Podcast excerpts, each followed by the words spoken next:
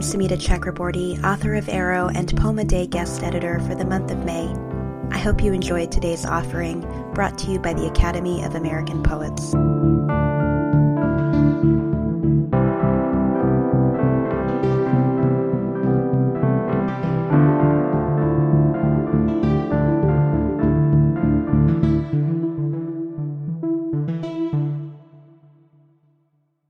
This is Rachel Mennies reading September 23rd, 2016.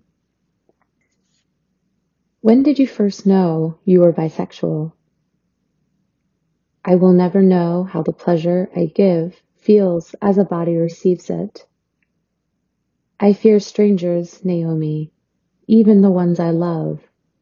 I count their turned backs on the subway. Some nights I fear even the subway itself.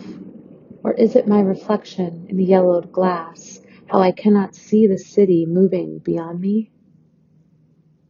I want each round mirror to open as a window might.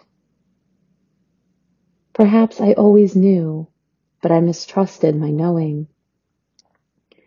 I once stacked my journals to the height of a beloved and embraced them. Every poem I've read to you has been written in this direction. Each word a line on the map I haven't yet finished that leads me to you.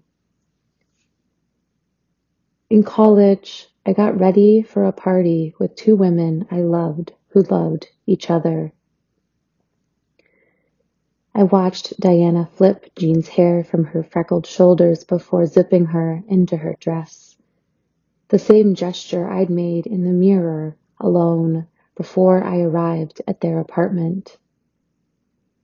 I watched them pass Jean's mascara wand fluently between them, one's licked fingers curling the other's lashes, and a question split me at my spine.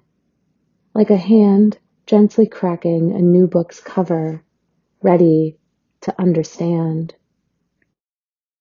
About this poem. I wrote this poem as a B-side to the poems that appear in the Naomi Letters, which is a collection of epistles written from the speaker to Naomi, the woman she loves. The poem's date titles track the progression of their relationship, and September 23rd, 2016 arrives early in that span. As a form, the epistle allows for powerfully intimate disclosures and admissions, conferring a shared interiority that pauses time and zooms in close. I wrote September 23rd, 2016 to disclose to Naomi a fleeting but forever imprinted moment that led to life altering interior discovery. The sort that reveals who we are, or in this case, whom and how we love.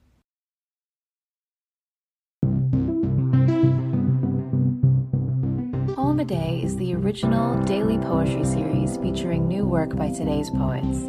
Produced by the Academy of American Poets, this free digital series is made possible by you, our readers and listeners. Learn more about Poem a Day, and if you can, please consider supporting this work by visiting poets.org/give.